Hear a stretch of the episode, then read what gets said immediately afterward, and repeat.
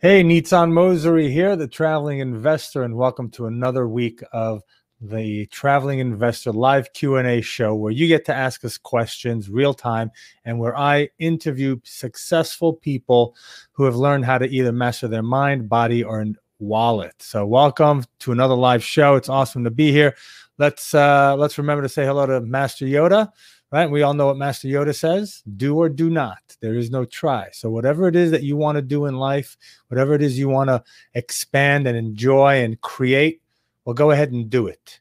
There's no such thing as trying. And as I tell my daughters, do it. And it's okay to fail.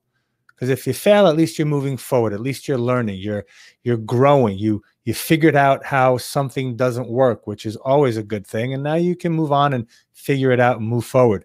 So it's always good to start at a really young age and get those muscles, those entrepreneurial muscles working for you.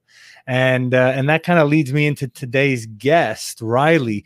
You know, Riley's a graduate from Western University, and if I'm correct, that's in Ontario, Canada, where he studied business and kinesiology while competing in varsity track and field. So from the age of 18 to 24, he started multiple businesses, including Home Maintenance London and RO Business Consulting, which combined surpassed over $2 million in revenue. And this is from a kid, 18, 24 years old, right? Between the ages of 18 to 24. So if an 18-year-old can put his life and move into a certain goal, into a certain, path, there's no reason why no one else can do it as well, right? And we're going to talk to him. Today, Riley operates his business from afar, right?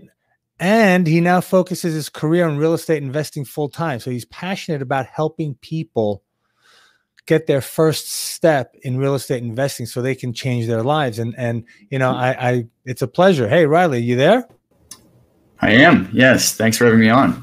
Absolutely, my friend. Thanks for being here. I know you're super busy with your companies and whatnot. So tell us about Riley, who went to Western University. Who were you before? Bring us up to speed on today. Who was I before? Oh man. I guess like growing up, like I grew up in a pretty rural place in Nova Scotia. Close friend group, but like one of those small towns where you're driving down the road and everyone, you're waving the entire time. And it was a lot of fun, like for sure, growing up in a rural area. And at the same time, there was no focus ever on like running businesses usually, or growing an asset pool. There was no talk of that at all. The main focus, I guess, on my career at that point was like, okay, like I'll just make a bio, work an hourly wage job, things will be good. That's what everyone else does. That's what my family did. That's what my friends, family members, had done as well. So yeah, there was definitely a shift. I want to say, I went to university, got into a lot of debt as many do. And at that point, it became obvious that if I didn't start paying off some of this debt from university, that I was going to be 35 or 40 still paying it off. And that interest is going to be at like 8, 9, 10%. And there's no way I'm going to get out of it. So what did I do? Well, the first year after university, I just went home. I worked like the best paying job I could find. It was $17 an hour. That was the dream. Minimum wage at the time was $10 an hour. So I was happy with that. That's who I was before, though. It was like, that was okay. I realized that wasn't going to be for me, though, long term, and quickly kind of changed my path into like just entrepreneurship, running businesses. And we can kind of talk about that transition too, but that's kind of who I was before. Like, definitely wasn't focused on my career or on finances. It was just about having a good time. And I think that's okay. At a young age, in your teenage years, it shouldn't be all about growing up yet fully and making a bunch of money, but that, that's who I was before for sure. Yeah, no, absolutely. The teens are made to have fun, right? College years are also for a nice 4-year vacation, as Gary V says. But it's amazing how, someone at the age of 18 can actually have that foresight and to see into the future and to understand that, if I go down the path that I'm led to believe that this is the path, I'm not really going to go anywhere. I'm just going to go down. I'm going to sink further into my hole, right? And you were quick to understand that. And that's what's so amazing is that even in this, you know, in this country, someone so young has the ability to go out and build a life for themselves and create income, create a company, a business, and create a lifestyle and be successful, right? That's kind of part of the American dream. I agree. Yeah, I think that's what we tend to take for granted. I certainly did. And now knowing the power behind it, I'm never going back. Yeah, never going back to working an hourly wage job. Yeah. So now tell us about the transition that you made. Yeah, well, you know, I think it really came down to, again, like all this debt, all this pressure to pay it off. And I'm like, there's no way that this is going to work at $17 an hour. And then I started becoming familiar with like the results economy. And there was a mentor of mine. It was in this like corporation that I was working for as well. And they really shaped my mind around like, hey, what is the results economy? Well, it's like, you're actually going to be paid what you're worth. Like, so, you know, that's kind of getting into the sales atmosphere. So I was like in a sales job and I'm like, okay, this is pretty cool. Like I'm being compensated for my results, like not necessarily for an hourly wage. Like someone else is not dictating how much I'm worth per hour. Mm-hmm. But I think that was the transition. I'm like starting to get compensated based on my results. And I'm like, well, how can I take this to the next level? Like, how can I really leverage things? And that really led me into like assets and like, you know, owning properties and having tenants be able to pay down the mortgage and also make me money as well monthly. And ultimately financial freedom, you know, is the goal for many people. And that's for sure a horizon of myself that I've been working on and pretty well achieved it for myself. And now it's to retire my parents. And yeah, so financial freedom is for sure something that has been kind of that North Star, right? But that was the transition. It was all about like, how do I get paid what I'm worth? And then also, how do I really leverage my time from what I'm paid per hour? Mm-hmm. Sure, absolutely. So when you started learning, you know, you said you had a mentor, right? Early on.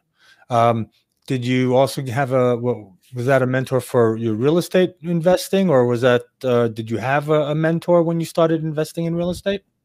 Yeah, that's a great question. I kind of look back on my mentors and I've had quite a few now, luckily, and they've each been like a great stepping stone into the next. My first one was like a track coach. So I had like a track coach when I was in high school and she was like, and again, I lived in a community with like a few thousand people. She was like on Team Canada, like as the track coach there. So that was like my number one, first mentor for sure and coach. And she kind of shaped the idea of like work ethic and what that can do for you and delayed gratification and all those really great and important habits too that you need to have. And so she really set me on that path. And then my first business kind of coach or mentor was in this, it's called Student Works Management Program, basically an organization that helps like university students to run their first business. So they kind of shaped a lot of my knowledge now around business. And then my next mentor was in real estate. His name is Corey. And he taught me a lot about real estate investing. And I've had a few other real estate investing coaches since then. Is that Corey Peterson? Corey McKinnon. Okay. Yeah. Oh, McKinnon. Okay. Mm-hmm. And I'm sorry, I didn't mean to cut you off. And you said you had more mentors after that? Yeah. I've had a few others that have been able to kind of teach me about like subdivision development and buildings and kind of certain different strategies, but he was certainly the first real estate investing coach that set me on the path here. And I think I'll always use a coach or a mentor in the future. It's inevitable. Like it's just such a way to condense like your path. You can learn from all their mistakes, all their failures. And that's why I'm happy to do the same thing today with my students. Absolutely. Absolutely. So what is your niche in real estate? My niche would be like multifamily properties and joint venturing with people. Using the BRRRR strategy. So we refinance the property after about a year and then get them their money back. And now they're in the property for none of their own money. So that would be kind of the niche, like 2 to 4 units. And then we also have a portfolio of Airbnbs that we have up in like Northern Ontario. And yeah, with COVID, they're doing actually really, really well. But yeah, so those are kind of the two main niches that we have. Oh, that's fantastic. And so when you go out and you, the multifamilies, you're doing that, you said in Ontario, do you have any properties down here? I don't have anything in America right now. Actually, funny enough, I'm working with a coach that he's specifically coaching me on how to be a Canadian investor in the USA. So that's the next big transition year. In the next, I would say 3 to 4 months, we should own the next property, the first one in the US. Oh, okay, that's fantastic. That's great. So, what do you how do you see the differences? Are there any differences in the way transactions are held in Canada, or how properties are held title wise and deeds and whatnot versus here in the US? From my understanding so far, and again, I'm not an expert here, so I'm going to just speak from my level one of knowledge. But in the States, it sounds like a lot of the time, like when people invest, they set up an LLC, and then they put the property in that LLC. Whereas like in Canada, like I don't know the difference in terms of the pricing, but it's pretty expensive here to like set up a corporation, to have like the paperwork done every year. So it usually doesn't make sense to set up like a corp here to buy properties. So we just buy with our own name, not with a corporation name.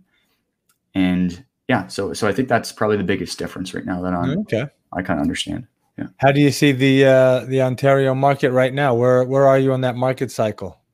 Yeah, we're around like year 12 on 0 to 17. So we're peaking for sure, and I don't want to say that there's going to be a crash. I don't believe that there's going to be, call it a crash, but things are going to come down, or it's at least going to plateau very soon. I would imagine in the next year and a half, 2 years. But we've been steadily increasing now for the better half of a decade, and this last year in some markets like Toronto, kind of like the major city here in Canada, we saw over 20% increase. So that's fantastic. Pretty significant. Wow, that's huge. That's huge. All right, so let's talk about you, 18 to 24-year-old. You started these companies, right? That generated $2 million in revenue. Take us through that. How you started. What were some of your pitfalls that you want to share with people that need to look out when they're creating their own companies, right? What was your motivation? Yeah, like looking back, just to kind of dissect, it was about a 5-year period from 18 to 23. But yeah, like the first company there was a window cleaning company. So I did window cleaning and eave cleaning and pressure wash decks and just anything we could really do and get our hands on. So I started knocking on houses and I didn't have money for like advertisements or anything at all. So I just had to basically go out and just knock on houses. So definitely knocked on like tens and tens of thousands of houses over the course of like 2-3 years. And like it was to the point where like by year 2, year 3, I had knocked on some of these homes like 4 or 5 times. So people knew me by my name. They're like, "Oh, you're back." Like, I don't need my windows cleaned yet, but maybe next time. And I think if there's one major habit for sure, or even one like experience that I can reflect on in my first year running that business and knocking on these houses, was just perseverance. I had never been rejected so many times in my life.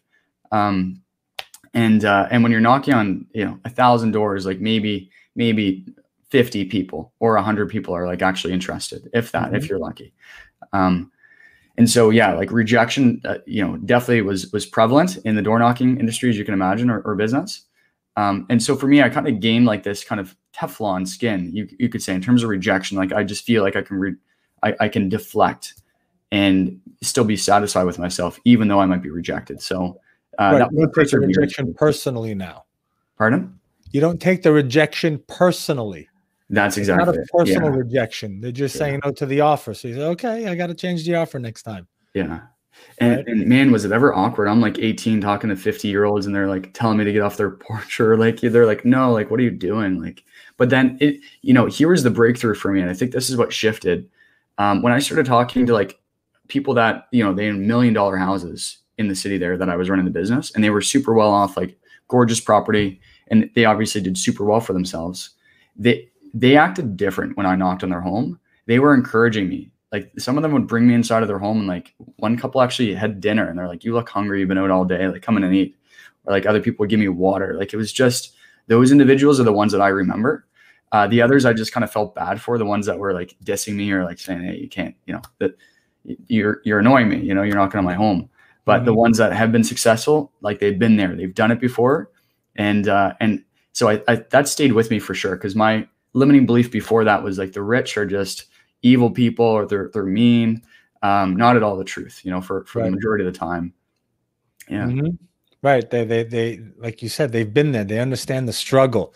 Yeah. They understand the passion and the grind as well. So they can relate to you, right? Someone who has never been through something like that can't relate. And like, you know, just perfectly the way you said it, you're just bothering them in their house. It's like, well, you know, why are you here? So it's great that you're able to differentiate that different mindset from people and understand that, you know what, it is a mindset, and it comes from experience. It comes from hard work. It comes from, you know, failure and success and just being in it. Right. So that just keeps driving you. And I like what you said, where you also have to grow this, you know, armor, this tough armor, tough skin, even when we're doing real estate, right? And we're raising capital from people. How many times we go to our investors or we talk to people and they reject us? They say, oh my God, you know, it's not working. It's not working. It's me. And then you realize that, you know what, I've got a great opportunity here. If you don't want to take advantage of it, well, that's your loss. I'm just going to go to the next guy. Right. Yeah. Yeah. I'd recommend to anyone, if you're looking to kind of get your foot in the door and get a bit of experience with like what it's like to be an entrepreneur, get into like a position where you're getting rejected a lot. Even if it's the school of hard knocks, that's what I call it. I really look at it now as like millionaires boot camp. Cause like, yeah, like a lot of my friends that were also doing that, like have done super well for themselves. And I think there's something to be said for that rejection for sure. And being able to, like you said here, build up that thick skin and be able to take on rejection. Yeah, definitely. Absolutely. So now you've went out, you've, you know, been on the road to hard knocks, and you've, you know, got rejected, had success, started buying real estate, and now you're in the process of giving back by helping and mentoring and coaching other people, right? That's exactly it. Yeah. So really, when I was like going through the learning curve of how to create this real estate investing business that I envisioned for myself, and I've been going to conferences and events and any meetups that I could find, like just, you know, weekend event here or webinar there. And it was obvious when I was in like larger groups and the speaker would ask, hey, who here owns real estate? And like maybe 5% of people raised their hand. So a lot of people were there just kind of soaking it all in. And through about a year and a half of going to these conferences and events, it became obvious that many people that were raising their hand over and over again that they still hadn't bought a property, they were just maybe stuck. They were in paralysis analysis. They had been educating themselves for a long, long time and still did not buy a property. So for me, yeah, again, it kind of became obvious that there was a need there. There was probably, you know, a demand for someone that could help them get from 0 to 1. Because after they got 1, it was obvious that, hey, people just took off. They were unleashed. And they went from 1 to 5 or 5 to 50. Right. And that second property is like 10 times easier than the first.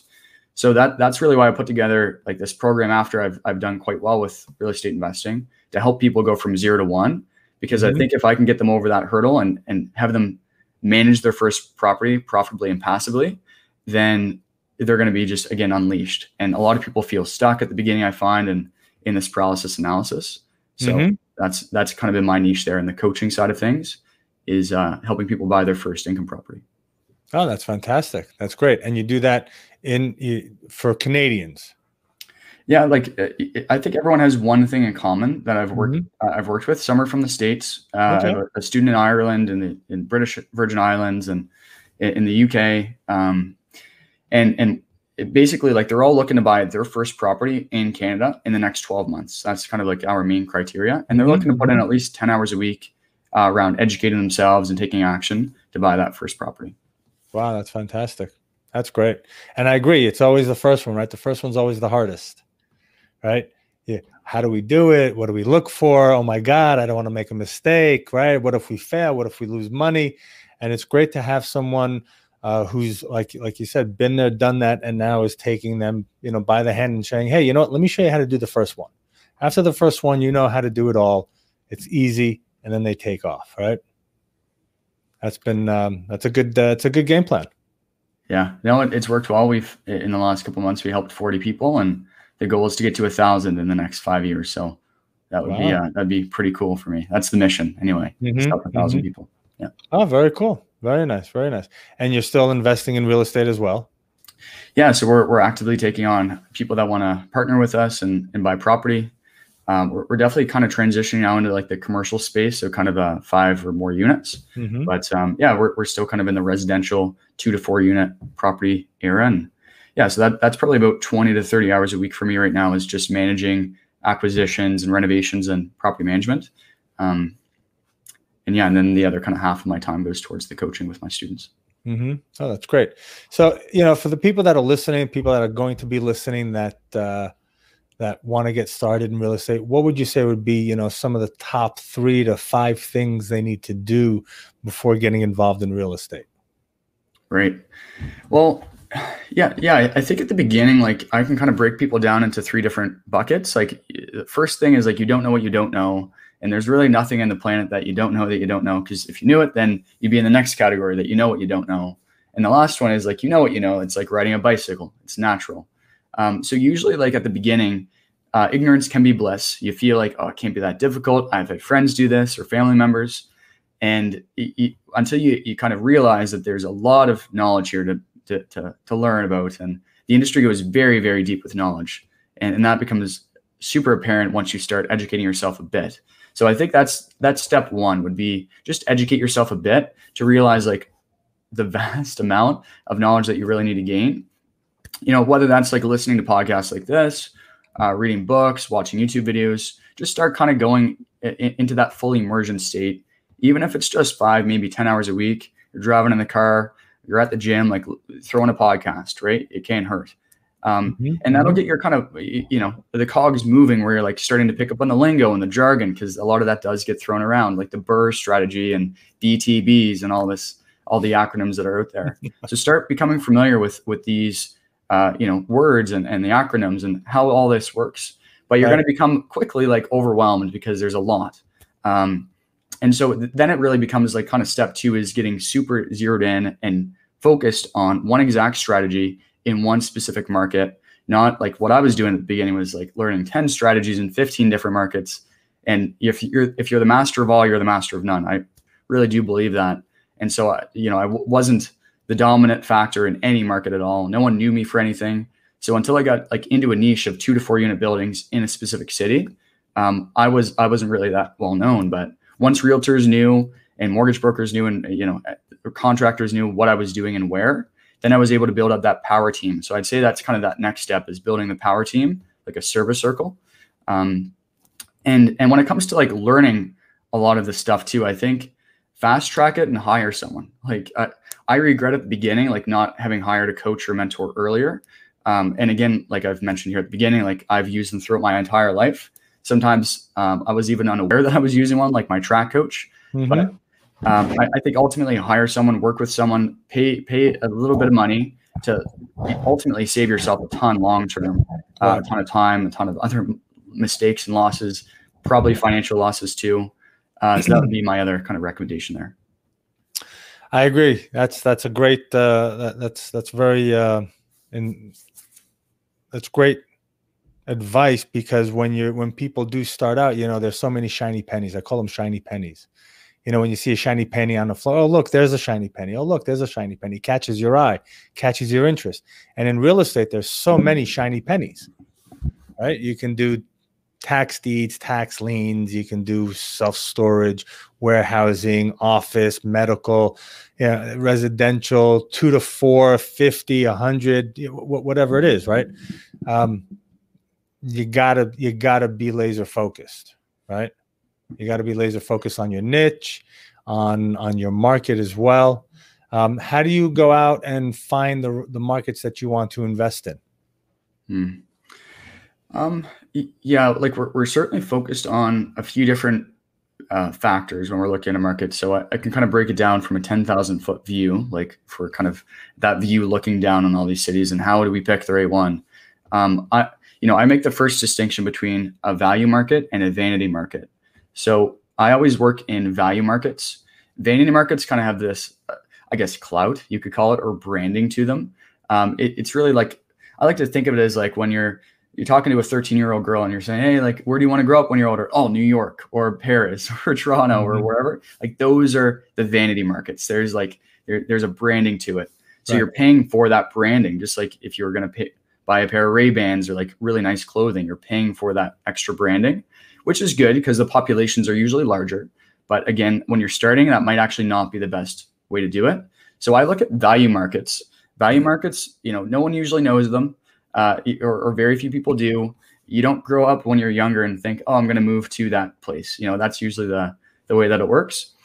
And at the same time, like there's usually value there. So there's value being produced.